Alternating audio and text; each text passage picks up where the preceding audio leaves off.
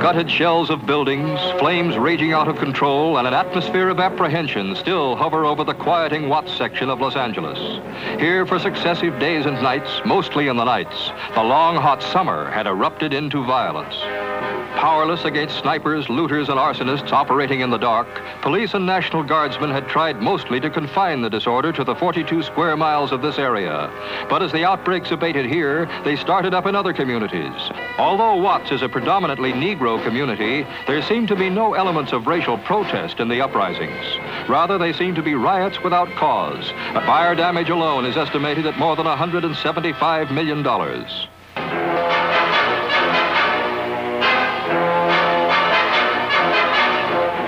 Even after order is restored, the police and 15,000 National Guardsmen, virtually the state's entire force, remain on duty. Now the guards and police must see that food markets are reopened, electricity restored, refuse collected. All the steps that must be taken in a city where a tornado hit we have to lobby. We have to get together as a group of people, like uh, like other groups of people do, like the Irish do, or the Jewish people do. They go to Washington and they show themselves in numbers and they pressure the government to make changes. I think we're going to have to do that. Uh, the, the, way that we have done that uh, so far is by burning down buildings and by taking it out on each other. I think that we have to, to uh, redirect that energy into something positive and take it to Washington the National Guards, they they they they, they gonna move like robots, you know. G.I. They gonna move on us like robots. Their, their, their attitude is, you know, halt, and then they gonna shoot. There's brothers out there. Look, they they right from the hood. When I came down here, me and my homies was listening to the radio all day, and uh, we were listening to the people voice their opinions. I've been trying to call in for a couple days, but then uh, Denzel Washington got on and he uh, gave a pledge, some money to try to rebuild this for 10 years. Myself, people like Ice Cube, Public Enemy, have predicted this situation, and we've been shut off by the radio stations and the media, you know, as being just black kids yelling. You know, we yelled about police brutality. We yelled about the gang situation. Me, myself, personally, are just unhappy with the focus of the anger. You know what I'm saying? I personally would like to blow some uh, police stations up. You know what I'm saying? And if it was up to me, I'd burn the White House down.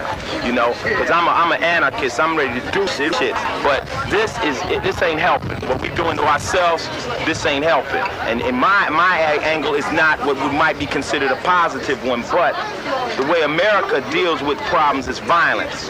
You know, when they have a problem in the Persian Gulf, they do violence. In Panama, they use violence.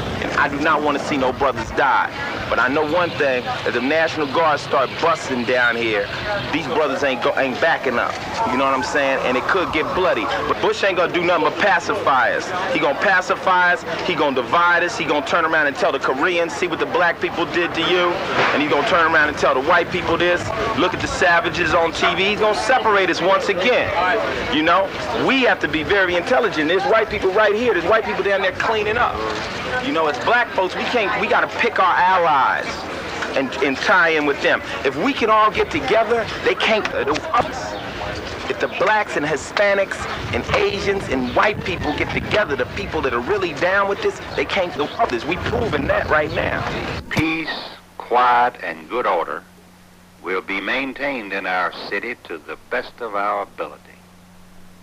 Riots, melees, and disturbances of the peace are against the interest of all our people and therefore cannot be permitted. The jury found that they were all not guilty, not guilty, not guilty, We've not been told guilty, that all along not guilty. Crenshaw Boulevard that there's a series of fires, a lot of looting is going on, a disaster area, obviously. The jury found that they were all not guilty, not Make guilty, it rough. Not guilty, not guilty, not guilty. A lot of activity continues here in this command post. Make it rough. We have, we have sporadic fires throughout the city of Los Angeles. Not guilty, not guilty. Not guilty, the filthy cowards try to kill me. When the news get to the hood, the brothers will be hotter than Cayenne pepper. Cuss, bust, kicking up dust is a must. I can't trust a runner in a blue uniform. Stick a brother like a unicorn. Born wicked, Lawrence, pow, foul. Cut his damn throat and I smile. Go to Simi Valley and surely somebody knows the address of the jury. Pay a little visit. Who is it? Can I talk to the grand wizard? Then boom, make him meet the baron. Pretty soon we'll catch Sergeant Koon. Shoot him in the face when I bin him with a boomstick. Prick, devils can't hit. Introduces butt to the AK-40 clip. Two days, brothers laid in a cut. To get some respect, we had to tear this dirty mother up.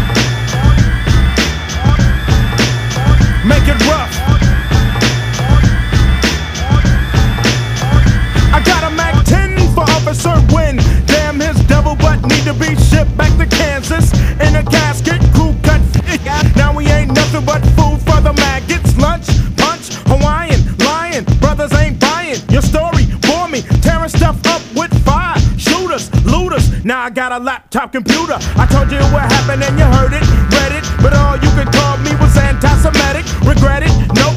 Said it? Yep. Listen to my big black boots as I step. Brothers had to break you off something, give Bush a push. But your National Guard ain't hard. You had to get Rodney to stop me, cause you know what? We would've told dirty mother up. Make it rough. Hey, mugs, make it rough.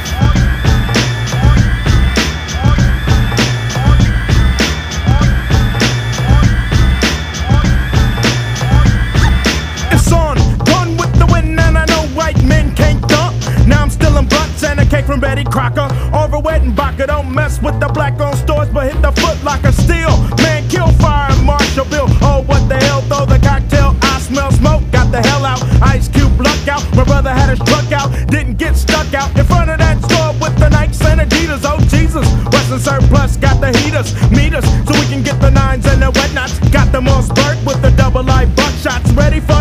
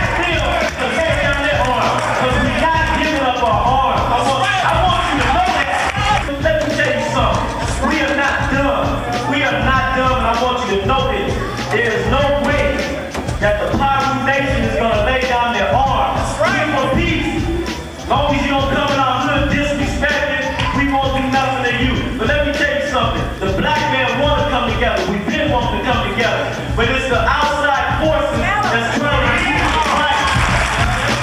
We don't need no more police. We need to deal with our, our mental health, and we need to deal with all our, our young men coming out of juvenile hall, coming out of these penitentiaries and these jails, and we get a like a redirection program. You know, we- you know, so when they get out, before they get out, we need to go in the jails and deal with them and have them going through, get them job ready, so when they hit the streets, bam, they ready to work. They got their mind on the right track. But if you get out of the pen, you ain't got nothing for me, I might as well go back to the pen. You ain't got nothing for me. We want to run our own program. We got enough power in Washington. We want to run our own program. I can train everybody in here, and I bet you we can make some money.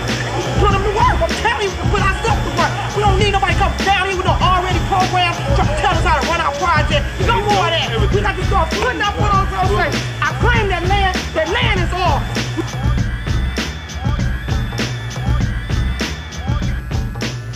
Right now it's 94.1 KPFA Hard Knock Radio. Davey D hanging out with you this afternoon, and we are talking about the 10 year anniversary. I hate to use the word anniversary, but we're commemorating and looking back on uh, an incident that took place and really changed a lot of uh, things that we deal with today, especially when it talk about police brutality, uh, the angst that a lot of us deal with in the uh, in the hood, so to speak. We're talking about the L.A. uprising, um, the Rodney King verdict, and the the resulting drama that took place. And on our phone lines with us is somebody who uh, definitely played a key role in some of the uh, issues coming out of that, uh, Mr. Twilight Bey. How you doing, sir? I'm all right today. How are you? I'm doing good, man.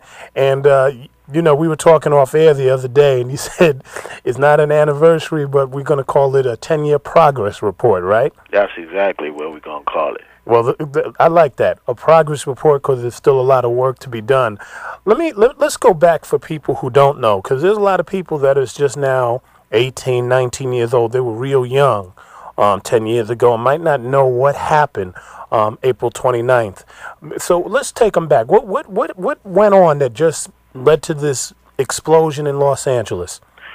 Well, you know, in Los Angeles for quite some time, people have been subject to various levels of police brutality, and um, my, me myself, I I had even been a victim of police abuse on several occasions as a teenager growing up in Watts. And um, you know, I can remember going back to when I was like um, 15, 16 years of age. I'm 32 now. Where me and my friends would walk, be walking down the street, you know, and the police would, you know, come through tripping, and then you know we always would say, eventually, man, you know, this place is gonna blow up because people getting tired of this, you know. When you when you say tripping, you know what what do you mean? I mean, what what how did the abuse? What sort of uh, um, abuses were you guys dealing with? Well, you know, one of the things that you know would happen is if you know they stopped you and asked you a question, you know, what gang you from? Oh man, I don't bang. I'm not involved. You know, and yeah, okay, whatever. And then you know they they they would push you in your chest and things like that. And and in some cases, you know, if you had a snappy answer for them, and you know, and what I mean by snappy is kind of quick to the point. and, You know, one word answers you know they they get it all in your face and everything right and then you know they want to grab you up in your collar and everything push you up against the police car or they'll tell you you know come over here guys. Put your hands up. Put your hands on the put your hands on the hood of the car. You know the car been running all day right? So the engine is hot. The engine is hot you know. So the car is burning our hands. So the minute you move your hands from the car you know that oh you're not going to cooperate boom. You know you get you get pushed in the back and hit you know, knocked over or something, you know, and, and it's like, um, come on, man, that ain't even necessary. And most of us at that time, you know, we between the ages of 12 and 16 years of age, and this is how the police is treating us. You know, just a year about we was 11, 10 years old. They they had us in the sheriff basketball league, and we were treated like little kids, right?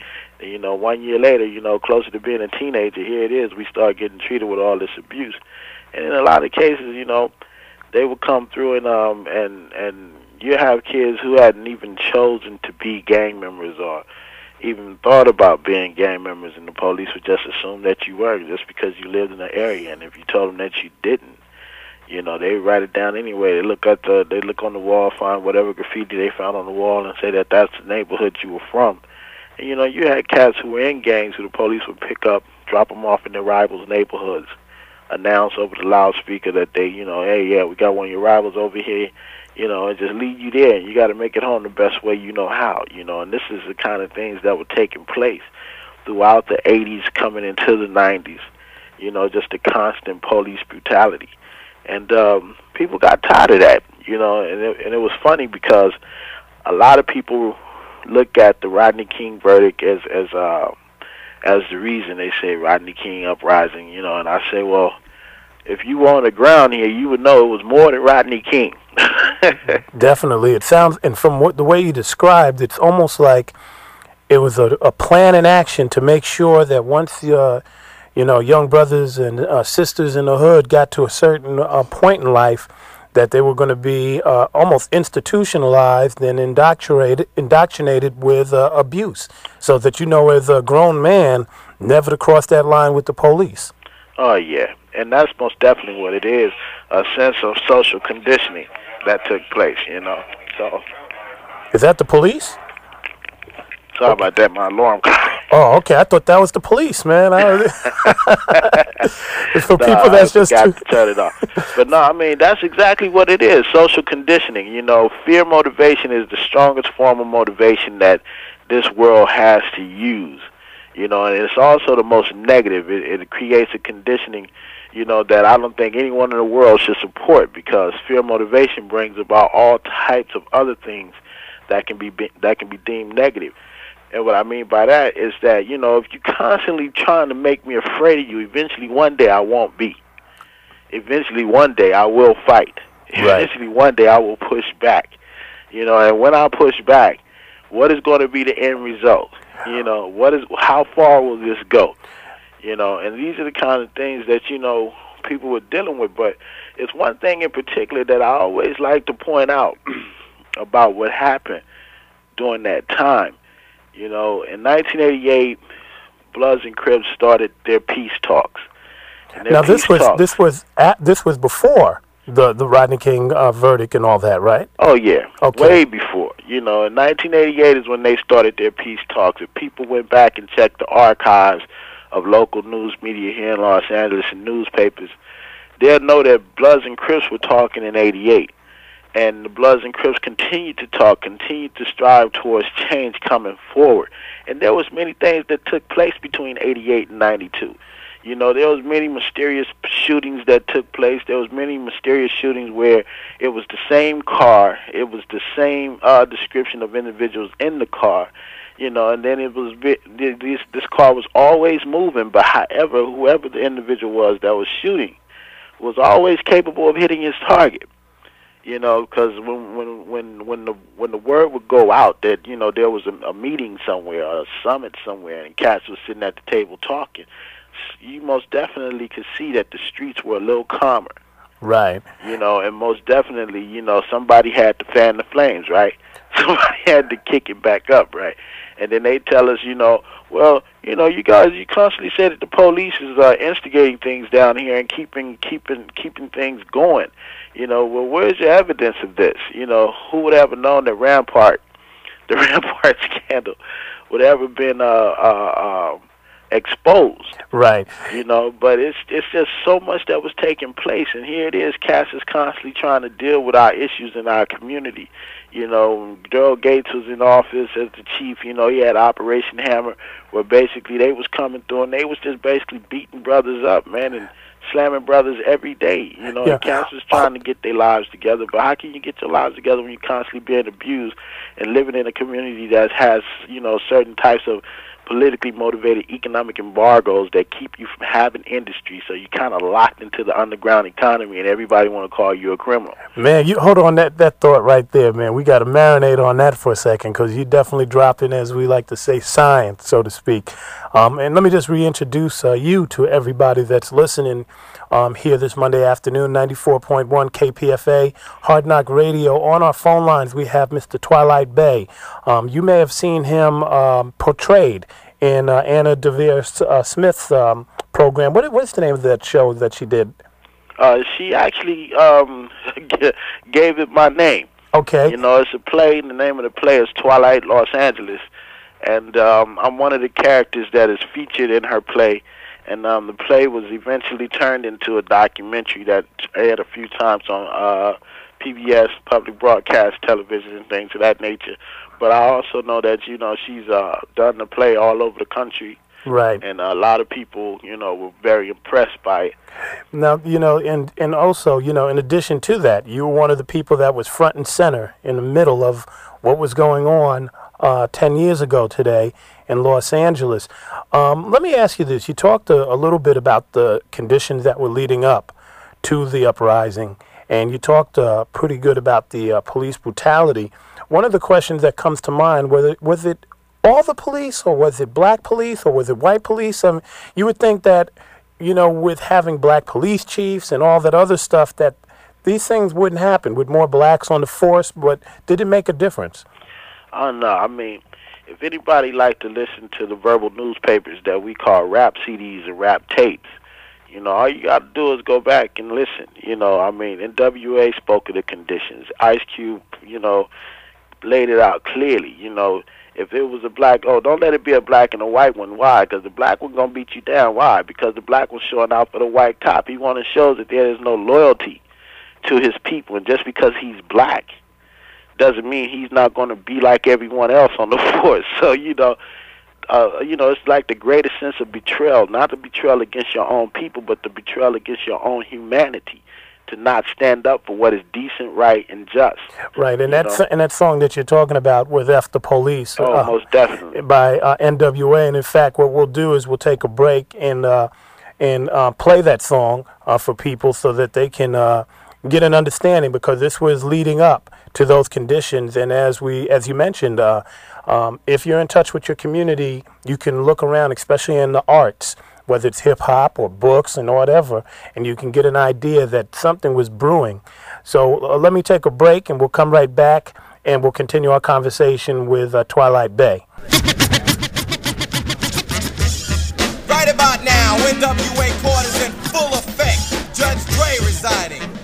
the case of NWA versus the police department, prosecuting attorneys are MC Ren, Ice Cube, and Easy nigga for the order, order, order. Ice Cube, take them nigga for the man. Do you swear to tell the truth, the whole truth, and nothing but the truth, so help your black ass? You goddamn right. But Won't you tell everybody what I get up for the say? Police coming straight from the underground. A young man getting back cause I'm brown. And not the other color, so police think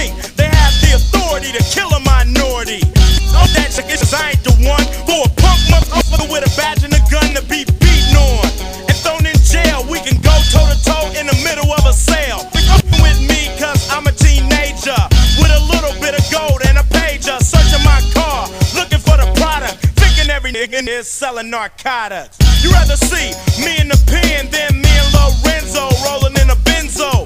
Be the police out of shape, and when I finish, bring the yellow tape to tape off the scene of the slaughter.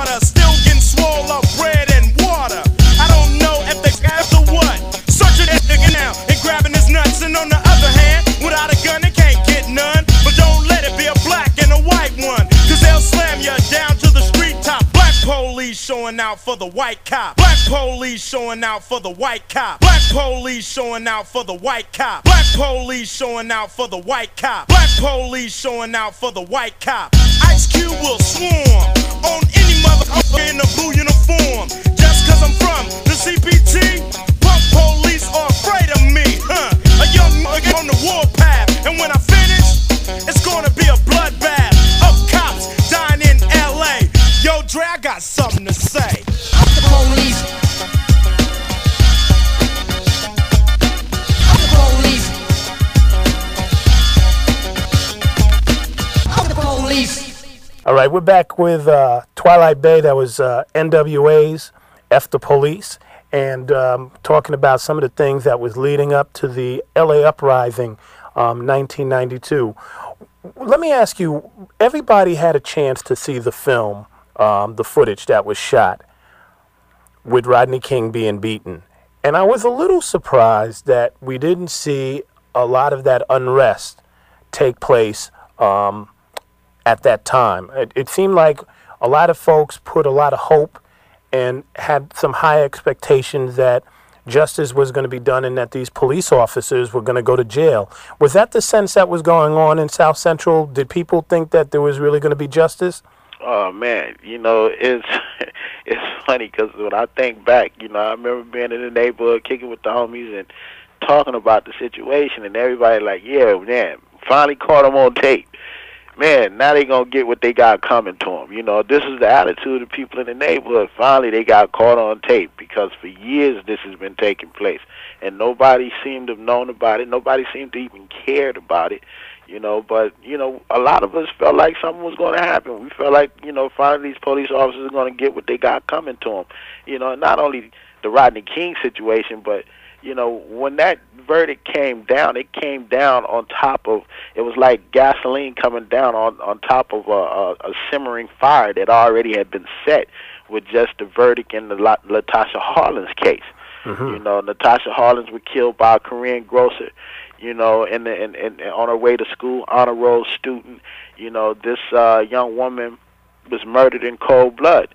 You know, and here it is. Not only did uh, the the grocer receive the opportunity to bail out of jail, but she was also given only five years probation, and then she was given permission to leave the country. You know, unheard of in any murder case I've ever seen in my in my short time being here. But what was really, really, really, really uh, uh, um, uh, just cold about the whole thing is that you know same day on a different floor in the court building a white man was sentenced to more time for abusing his dog hmm. than this woman got for killing this little black girl you know this dude you know He's going to do some jail time, a few months on probation, but this woman do no jail time, leaves the country. Come on, man. What are you saying? A dog's life is worth more than a black child's life? I mean, this is what people were looking at. This is what people were paying attention to. So here it is. Yeah, we're seeing just how you feel about us. We're seeing just what you think about us. But wait a minute. Wait, let's see. Let's see. Let's see how this thing gonna play out with the Rodney King verdict. You know, let's see if they're gonna continue to push this line of no respect and no no no uh, uh, uh, true understanding of humanity when it comes to African Americans. You know, and here it is. You know, we we saw exactly what they felt about us. You know, and I tell people that, you know, that's one of the questions, that's one of the things we have to look at that in regards to the unresolved black question or African question of African people in America is who are we, what are we, and do we not have the right to determine our own future and our own destiny? I think we have to relook at these things because we continue to exist in a country that has no respect nor loyalty towards us, but yet want to use us for everything to fight in their wars, to fill their prisons for the for prison labor, to even be used as as bullet catchers in their military. So you know, this is the reality of our existence here, and how long are we going to continue to deal with that?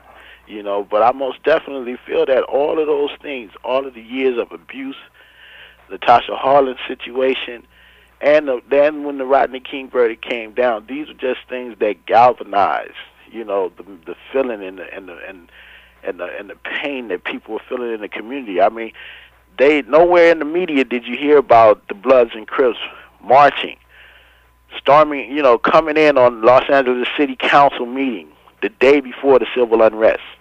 Really? The no, day I didn't. before I didn't the that. civil unrest, 500 Bloods and Crips from all over LA County was at the at the uh, city hall meeting to go in and address the most powerful city in the county and, and, and basically demand the right to be respected as men, demand the right to be respected as human beings, and that we deserve a fair opportunity to participate in the mainstream in order to be fathers to, that can provide for their children and protect their communities, and that this demonization that we have been subject to had to stop.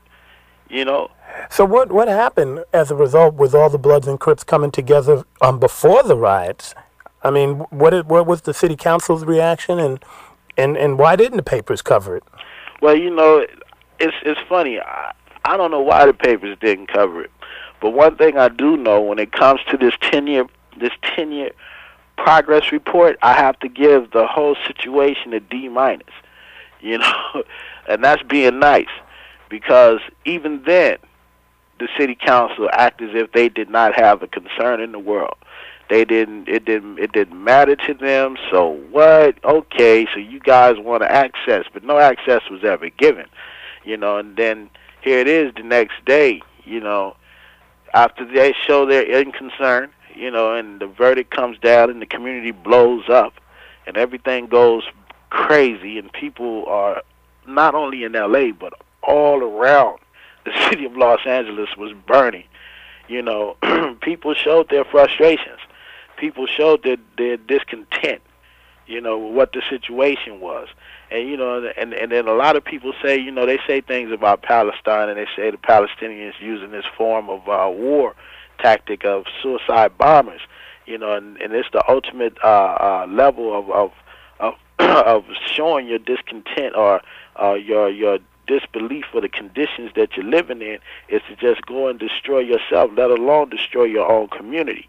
You know, so when I saw what was taking place then and I see what's taking place in Palestine today, it's the same thing. When people have no other way to show their discontent, then they go to what, whatever is most effective.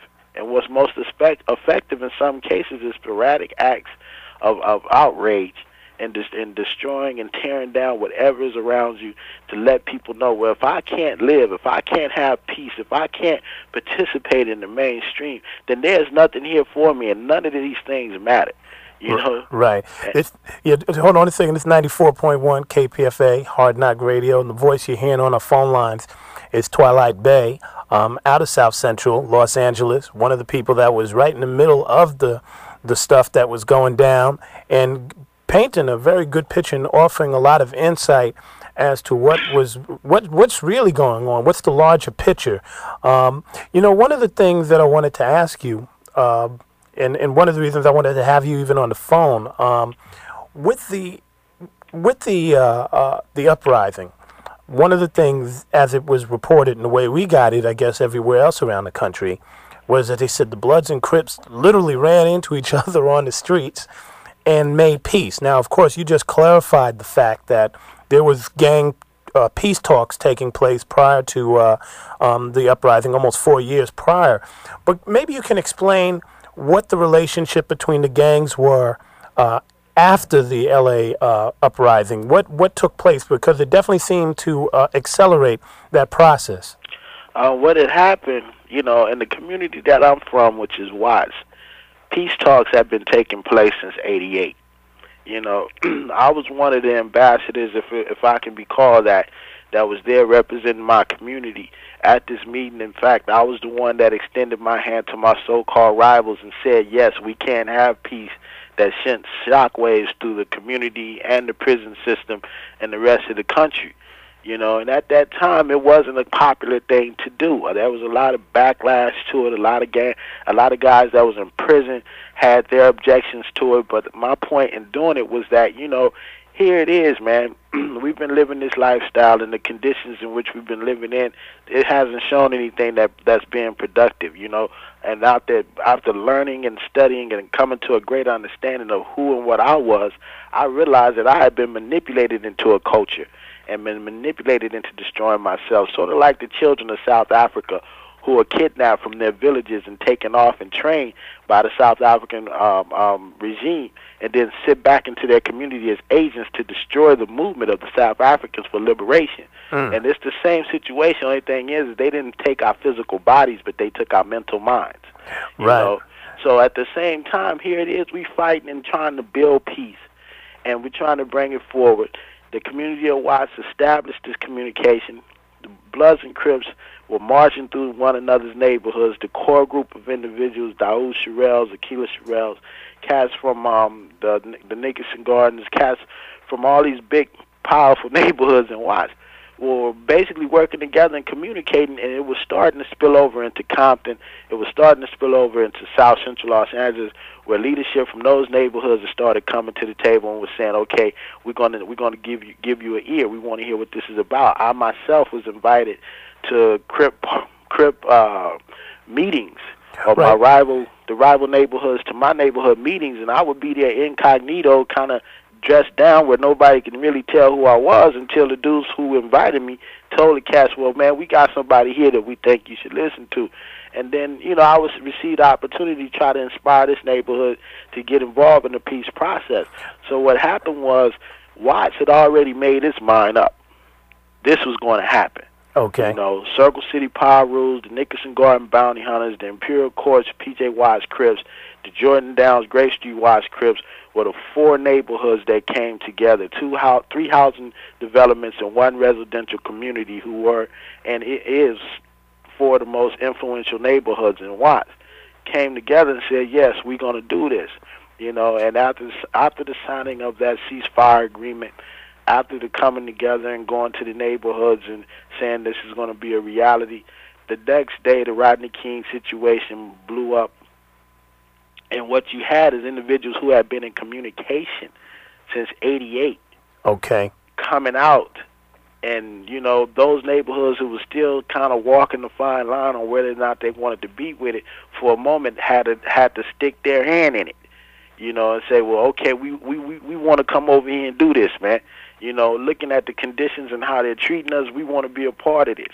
You know and that's what you had take place some neighborhoods have already been had the conviction in their heart and was dedicated to doing it, and those are the neighborhoods in Watts. And when they made it a reality, the other neighborhoods who were kind of skeptical and wasn't quite sure exactly how far they wanted to go with it, most definitely came in as a part of it as after they seen that the attacks against our community just weren't not going to stop, and the only power we had was our unity.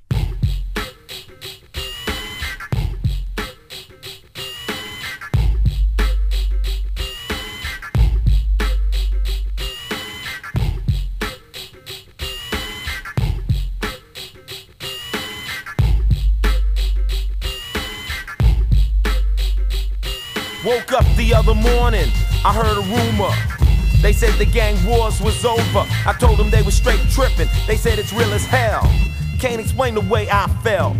Too many years I seen my brothers die. And I can't say that it was really that fly, but I used to gang bang when I was younger. So it's really hard to tell a kid that he's going under. I never thought I'd live to see us chill. Crips and Bloods holding hands, admit it's ill, but I love it. I can't help it. Too much depth on the streets and we dealt it. Van Ness boys, the Hoovers, the 60, bounty hunters, 8 Trey, all cooling out, G. I pray that this'll never stop. You used to see the wrong colors in the gaps when pop pop, but now the kids got a chance to live. And the OG's got something to give. That's love, black on black. That's how they made it. And if any buses flip, they get faded. LA is where I'm speaking of. Peace to all the gangsters, cause I got a lot of love. Got a lot of love. Love.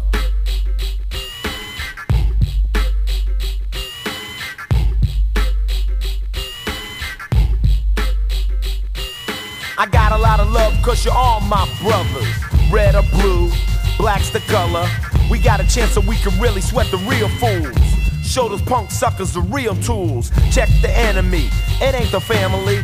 Not 111, try LAPD. They gotta understand you beat on a black man, it's gonna be drama. Know what I'm saying? And if we flip, let's all flip together.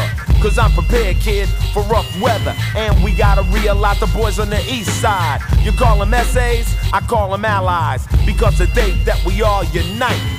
Watch the pigs get real polite. Them punk suckers gotta learn quick that we ain't taking no more sh. LA is where I'm speaking of. Peace to all the gangsters, cause I got a lot of love. Crenshaw Boulevard, Sunday afternoon, folks sitting on things, mad systems, boom. The girls are looking better. The gang truce is on, so you wear whatever. At Venice by the ocean, ragtop Trey hits the three wheel motion. There's gangsters all around. Still crazy sets, but you just don't clown. I pray LA can stay this way. It's the first summer I can really say. I felt cool, we all chill. Went to the park and nobody got killed. Now, if you got a problem, it's man on man. You don't need a gang to solve them. I seen the greatest thing I seen in my life. Two brothers in a straight up fist fight. Nobody pulled a gat, nobody jumped in, nobody pulled a knife, nobody got done in. LA is where I'm speaking of. Peace to my city, cause I got a lot of love. Got a lot of love. You know, it's interesting that you were talking about this. You know, you representing your neighborhood and your your set, so to speak, and other people coming together. And if this is ten years ago, so you you're t- you're still pretty young at this point in time. How were you able to really get that type of knowledge, or did you have that type of knowledge to really be able to, to see the wisdom in, in coming together and forging these type of peace treaties and, and and, and laying down the groundwork for something that I think a lot of people in the mainstream tried to ignore. Well, I know for one thing, for me, the first motivation is that my will to live was restored to me because in that lifestyle and being a part of that, there's a lot of hate that's in the hearts of the children, you know, and the, and we had a lot of hate in our hearts, and the, and the hate was rooted in, and was rooted in the the the, the dysfunctionalism of our families, the dysfunctionalism of our schools, the dysfunctionalism of our communities, and the police. And then we had all of this hate and nowhere to really take the feelings that we were uh, experiencing and release them in a positive way. So they would be they would be manifested in the form of violence. Hmm. You know, so this would take place for so long, but then I was I was my my will to live was reignited when I was told I was going to be a father you know and it was my it was my that was that that was a key thing with me because there a large part of why I felt a lot of the anger that I felt was rooted in the fact that I felt betrayed by my father you know and at the same time I realized that if I'm going to be a father I didn't want to betray my child Hmm. you know and and I didn't want to I didn't want to allow conditions to keep me from being productive for my child So I knew I wanted this piece, but I knew that I couldn't just go for it. Everybody had to buy into it, you know. And then at the same time, the community, like I said, you know, these verbal newspapers that we call rap CDs or tapes, the community was being bombarded with Public Enemy, you know, X Clan, you know, rappers of, the, of that day did a lot to try to educate. And I, when I say educate, I mean to draw out the understanding within a person of their own abilities and the conditions in which they live in, and to help them to determine uh, ways of surviving, not training, which is what we get in high school and the colleges, but education. Right. You know, this is who you are. This is the community that you live in. This is the governmental structure that you live under. These are the conditions of that governmental structure. Its foundation is white supremacy. You're a non-white person, so therefore you will be targeted for various types of negative activity and pressure. How do you combat that? You know, and after understanding these things and and, and getting even deeper into my own knowledge of who I was after reading the autobiography of Malcolm X, I was even inspired even more to go deeper. You know, and after wanting to know so much, I started talking to the OGs from the different neighborhoods and saying, man, what is the history of our neighborhoods? How did the Bloods come? How did the Pirus come? How did the Crips come? Who and where did these things come from? And after seeking all of that information, man, I mean, it was like a two-year, nothing but massive study for Right. me. Coming out of high school at 18 and 88, and and up until I was 20 years old, it was just constant, constant, constant study, constant research, constant seeking. Right, and you know the whole history of the gangs in L.A. is uh is a real rich one. I mean, you know, um, I'm, I don't know obviously as much as you do, you know, but from people that I've spoken to, you know, I just sit there kind of awestruck because it seems like uh, you're talking about people coming in and at least at the very beginning having some sort of uh, goal. I mean, you know, starting from you know the the fact to try and keep some of the white uh, uh, gangs from coming into the neighborhoods to, you know, trying to align themselves with the ideals of the Panthers and all that other stuff on down. And I mean, I'm just, you know, it's just amazing on that. Oh no, that's exactly the that's exactly the facts. You know that a lot of these neighborhoods or these these social groups, I like you know they use the term social clubs. You know the farmers and the gladiators, rebel rousers, they call themselves social clubs. And you know, and they had to protect themselves by groups, you know, called the spook hunters, which would Yeah. be a group of white kids coming into Watts Mm-hmm. from the neighboring cities, you know, to attack people. And this is what people did to protect themselves. You know, back then, even the the violence of the of the supremacist uh, uh, race soldiers posing as police officers was even more extensive. You know, so when you were when you were in a group, you felt more protected. Right. And we're talking like the 60s and stuff, right? Exactly. Right. You know, and then here it is, right around all of this time. You know, you got the Martin Luther King situation, you got the Malcolm X situation, where our people was assassinated and murdered, and then you know you had the Panthers who had come on the scene. You know, Black Panther Party for self-defense. You know, and, we, and they was pushing survival programs. They were looking at the conditions of the community and addressing those conditions, had somewhat become heroes to the people of course, young people who were already motivated to try to protect themselves and do what was right gravitated towards that, Mm-hmm. looked at that. However, you had something else that took place that was very dramatic and, and, and, and a key component to the destruction of our community the Vietnam War. You know, we call it the birth, the death and the birth, the, the death of the old gangs, the death of the gangs, the gladiators, the rebel rousers. That came with the Vietnam War because many of them were drafted into the war. Okay. Okay, many of them were, were taken away in the war. Those who could not be taken away in, in the war were, became Panthers or joined the US organization. You know, and basically you had a new breed of youth organizations coming up with the birth of the Brims, of the Pirus, the Crips, and when these when these organizations started to sprout up, you know, they they they looked at the conditions of their community and they were dealing with trying to, you know, uh, protect their community, and they were be, they were becoming more and more influenced Now we're talking about in the early 70s now, right? Exactly. Mhm. They were becoming more and more influenced by the by the by the struggles of the Panther Party and the US organization to deal with the conditions in our community. So you had a lot of these organizations, youth organizations, that you know I know for sure one of the members of one of the original members of the Crips um, by, went by the name of uh, uh, uh, Little Bunchy. You know, he's Right. named out of Little Bunchy. He they called him Little Bunchy. Bunchy Carter, the former president of the Watts chapter of the Black Panther Party. You know, this dude, you know, the crew that he came out of were the, were the, were the East Side Crips, and they call themselves Baby Panthers.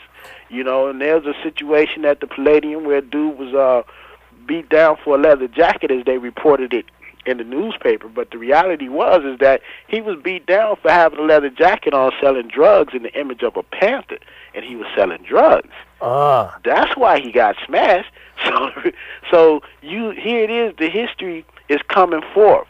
right. And then, you, you know, it's interesting too. Is you know because Bunchy Carter was killed.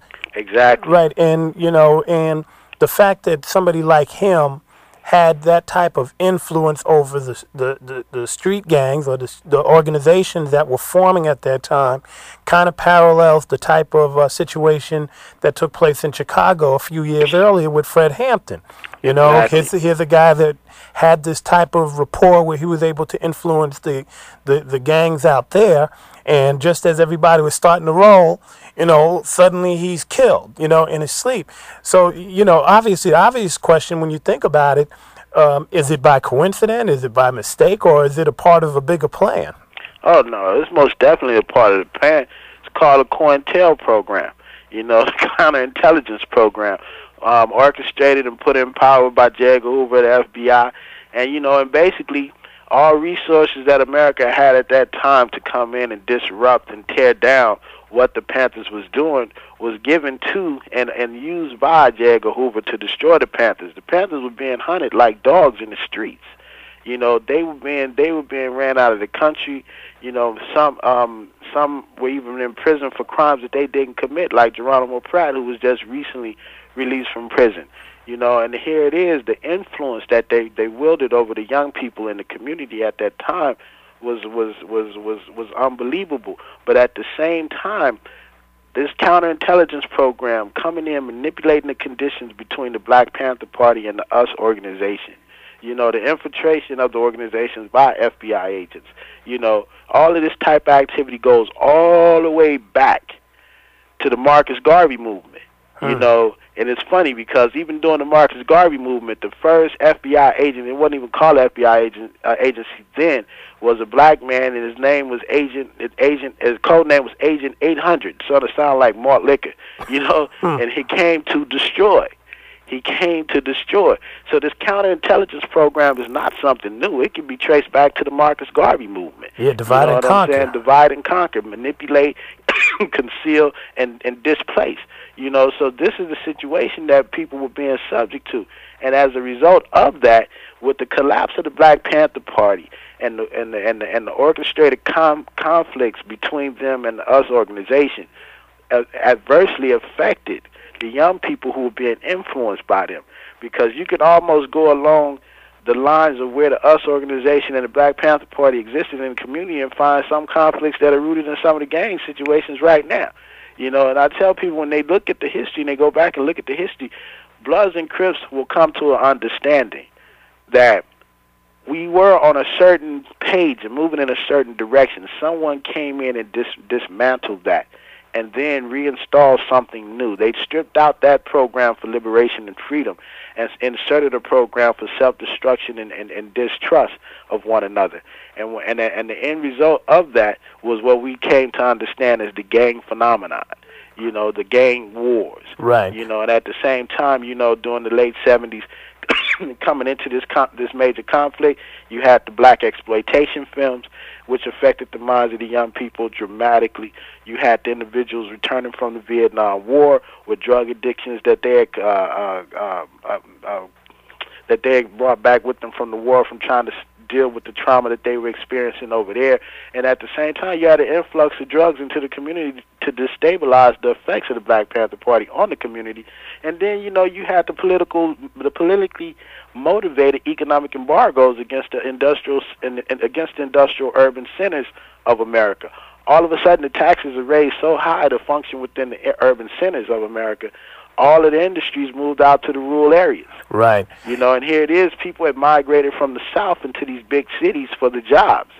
You know, all they had they had no competition because most of the whites were away fighting in the wars. Right. You know, to defend their country. And then here it is. The te- the whites coming home. The wars are over. You know, excuse me. the wars are over. People are frustrated and tired. There's been uprisings. So, oh yeah, it was all most definitely planned. Right. Nothing happens by coincidence. Well, you know what, man. You know this is. I'm. I'm so glad we got a chance to talk to you today, um, and especially hearing the history because I think a lot of times people, even even a lot of our listeners, were probably expecting like, can you give us the blow by blow thing of what was going on in the streets? You know, who got pulled out the car and all that. But you know, these things, like you know, like like you said, it didn't happen in a vacuum.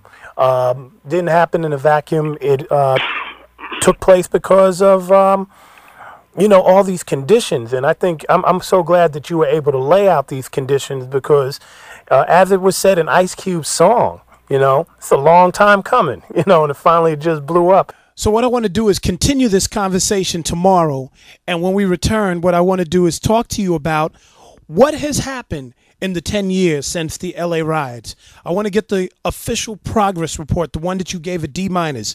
So we're going to make way for flashpoints. Folks, we will continue this discussion tomorrow right here on Hard Knock Radio with Davey D and our special guest from LA, Twilight Bey, who is one of the centerpieces in the gang truce and the LA riots.